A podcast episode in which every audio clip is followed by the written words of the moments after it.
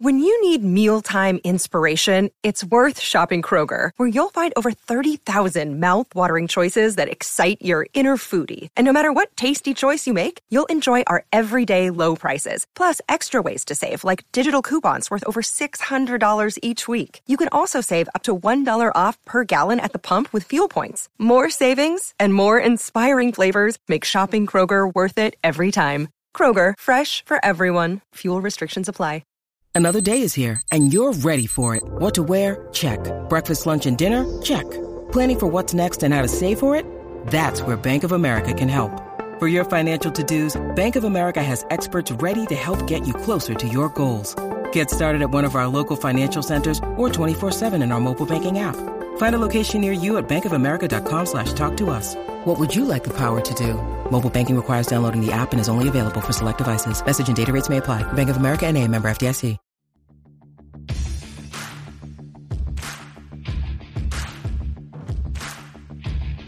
Hey, I'm Ryan Mallory, and this is my Swing Trading the Stock Market podcast. I'm here to teach you how to trade in a complex, ever changing world of finance. Learn what it means to trade profitably and consistently, managing risk, avoiding the pitfalls of trading, and most importantly, to let those winners run wild. You can succeed at the stock market, and I'm ready to show you how. Hey, everybody, this is Ryan Mallory with Swing Trading the Stock Market. In today's episode, it's not going to be an email we're going to talk about me a little bit here because this past week of trading has not been the easiest for me. And the title of this podcast episode is going to be When Trading Sucks because this week it sucked. So, going to get into that. But first, what am I drinking? I'm drinking Old Forester 1910. Now, you might say to yourself, Ryan, you've had that on the show before. You're right, I have a long time ago. But I never actually did ratings back then. So, with that being said, I feel like it's only fair since this is actually one of my favorite bourbons to actually give it a rating. Now, really nice color to it, very dark, very pretty to the eye. To the nose, man, it's got some good smells of like a really nice vanilla type smell to the nose. To the taste, picking up like caramel and toffee, man, it's like eating a Snickers. But then the burn comes in right at the end, but it's not like an overwhelming burn where you feel like you're drinking Old Grand-Dad 114. It's very refreshing. And so I would give this an 8.7. 8.7. Do I consider it a everyday sipper? Yeah, I think you can. I think it's going to be more based off a of budget. I mean, if you're more constrained by budget, you're better off going with Old Scout or a Four Roses small batch. This one's going to cost you close to $60, if not more. I still like the Old Scout for the money being spent, and Four Roses small batch is a great one too. But the taste, it's smooth, it burns at the finish, and it lingers pretty nice. So I'm going to give it an 8.7, like I said.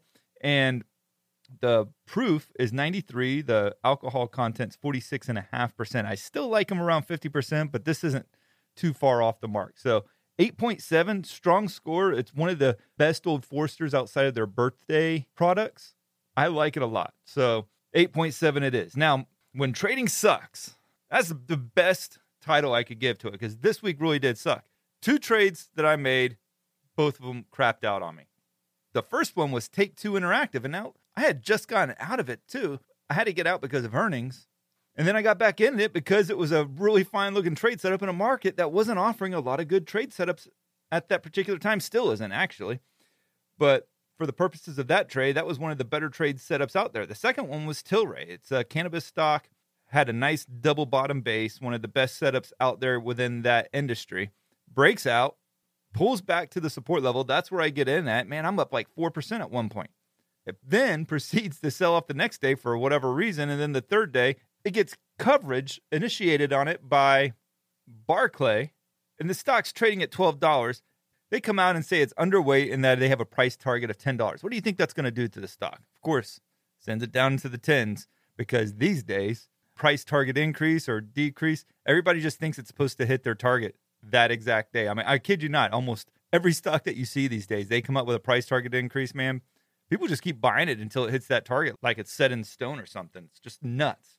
Also, too, when your trading sucks, one of the best things that you can go to is I'm not trying to laugh. I just thought this transition might be actually a little funny. But go to swingtradingthestockmarket.com because I actually do provide good market research each and every day, even when my trading does suck. I'm going to give you my daily watch list, my weekly master watch list updates, updates on all the FANG stocks and all the market indices, as well as the most intriguing charts that I come by each and every day. Check that out, swingtradingthestockmarket.com. Now, talking about TTWO first, Take Two Interactive. Made 7% on it the first time. That swing trade was beautifully managed. And I'm not trying to toot my own home, but, but looking back on it, I did a pretty good job of managing that trade. Walked away with the majority of the profits. Has earnings, pops, and then comes back down to that breakout level. And I really liked it there. There was a big, strong support level that it was coming back down to and trying to bounce. And not only that, it wasn't like I was getting in right after earnings reported. It was starting to consolidate some, making a nice bull flag. And I said, man, this thing sets up good. So I got into it. I had a reward to risk ratio that I liked. It was pushing the envelope a little bit, but it was still something that I said, okay, I can probably net 12% off of this if it continues to go up in the market overall wants to continue to rise. I couldn't be more wrong. And believe it or not, the trade was actually doing fine until news broke on Monday, and it was a heck of a way to start the week, that they were acquiring a company, I believe was called Roll 7, R O L L 7. They were acquiring it. And for those who are not familiar with acquisitions, usually the company that's acquiring the other company, their stock price will drop because they're doling out a lot of cash for that company. And the company that's being acquired will make this huge jump if they're publicly traded, will make a huge jump in price, usually like 40, 50%. So I don't even know if Roll 7 was even publicly traded. I didn't even look that up. I just know that TTWO was down like 1 or 2% in the pre market and it shot lower as much as like 4 or 5%, stopping me out for like a 6% loss. I was bummed about it and got nailed by the headline risk. You go into a trade, you're not going to predict, oh, I'm not going to get into the trade because they might be buying out a company this weekend. No, you don't know what Merger Monday is going to hold for you. But it stunk. And I tell you, I had to pull myself away from the market a little bit that day because one, I didn't want to revenge trade. I didn't want to get back into a stock of any kind just because I had been stopped out and I want to make that money back. So many traders make that mistake of thinking, I got to get back into something. I got to put this capital at work. I can't handle that kind of a loss. I'm getting back in. I will say this that approach is at least better than getting back into the stock or shorting the stock just because you think you got to make your money back from that particular stock that just cost you money. A lot of people do that too. But revenge trading is revenge trading. If you jump into another stock to revenge trade a previous loss, that still isn't a good approach. And we're all prone to it. We feel like something was taken that was ours. We want to get it back. And revenge trading usually leads to more losses. So I had to be careful with that. I had to make sure that I wasn't making any dumb decision because that one just really bothered me. I mean, I've been on a good run and everything, and then I have, you know, a news event take out my swing trade in TTWO like it's nobody's business, and it pissed me off. And then, you know, after that trade, somebody was asking me, hey, Ryan, why don't you just avoid the headline risk altogether and just trade ETFs or ultras? You can avoid these headline risks altogether and you not get stopped out. And it's like, no, that's not necessarily true either. And the reason why, you take something like IBB that's been hit hard by the sell off of Moderna. IBB had a huge exposure to Moderna, and when Moderna started selling off heavy, so did IBB.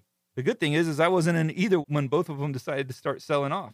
And so a lot of times we make that mistake of thinking that we can avoid those pitfalls in ETFs, and then ultras are a whole other world. And I'll be doing a podcast on that in the future. I'm not going to get into it right now, but ultras can really cause havoc as well, not just with the volatility, but also the time decay element. And I'm not saying that ETFs and ultras don't have their place in certain times. They do, but you can't just avoid the risk altogether. That risk, the headline risk, is always going to be there. The second trade was Tilray, T L R Y.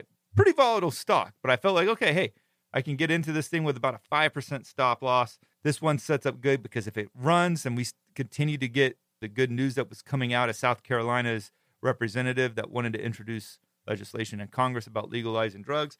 Well, not drugs, but marijuana. That stock was going to go through the roof.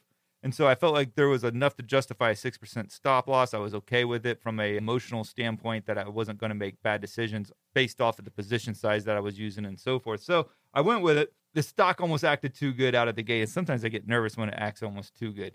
I got into it, I think 1281 this thing immediately bounces. I mean, it goes up to like 1335, and you could say, Ryan, you're up 4%. Why did you not take some profits off the table? And, and that comes down to reward to risk, too. If it was Home Depot that that was going on with, yeah, I probably would, because then my stop loss would probably be like 2%.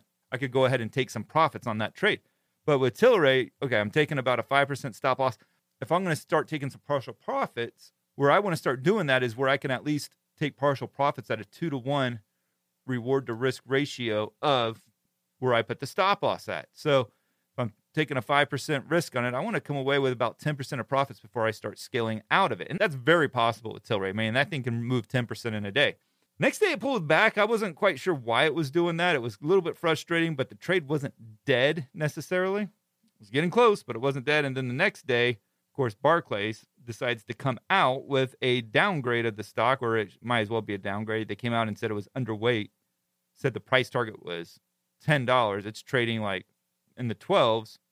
Yeah, I'm going to get hit. But good thing is, is that I was able to get out at the open one of the things too, and I'm not saying that everybody should do this, but a lot of times, almost every time it pays to put your stop losses in after the market opens, even if you know that you're going to get gapped out. Because what will oftentimes happen is that when the stock sells off, you got a lot of shorts that are covering their position at the open, and it'll cause it to go back up just temporarily, but long enough to give you a chance to get out at a better price. So that was the case of Tilray. The other thing was stop losses, using stop losses or having that line in the sand, planning out your trade to know where you're getting out at before you ever get in at, makes all the difference in the world because this stock didn't just stop at my stop loss and go back higher. This stock went below 11. So I could have been really beaten up bad on Thursday had I not used the stop loss. Yeah, it was actually trading below initially at the open. And so if I'm not planning out my trades and I'm not being disciplined, that stock can easily have been a 12% loss for me. And that would have stunk. So using the stop losses was important. Now, like I said earlier, the reason why I got into it, it had formed a nice double bottom base. It was pulling back to it and it was bouncing. Didn't do it. And if you remember, I did a video on the cannabis stocks this past weekend. And I had mentioned, I said, hey, Tilray sets up good. But like any trade, you've got to have an exit price because it may not work. The news may not be able to substantiate a move in the trade because it's just like a one and done news piece that doesn't have any follow ons. And as a result, the stock gives back its gains. It did that. And more because it got a negative news piece hit on it as well.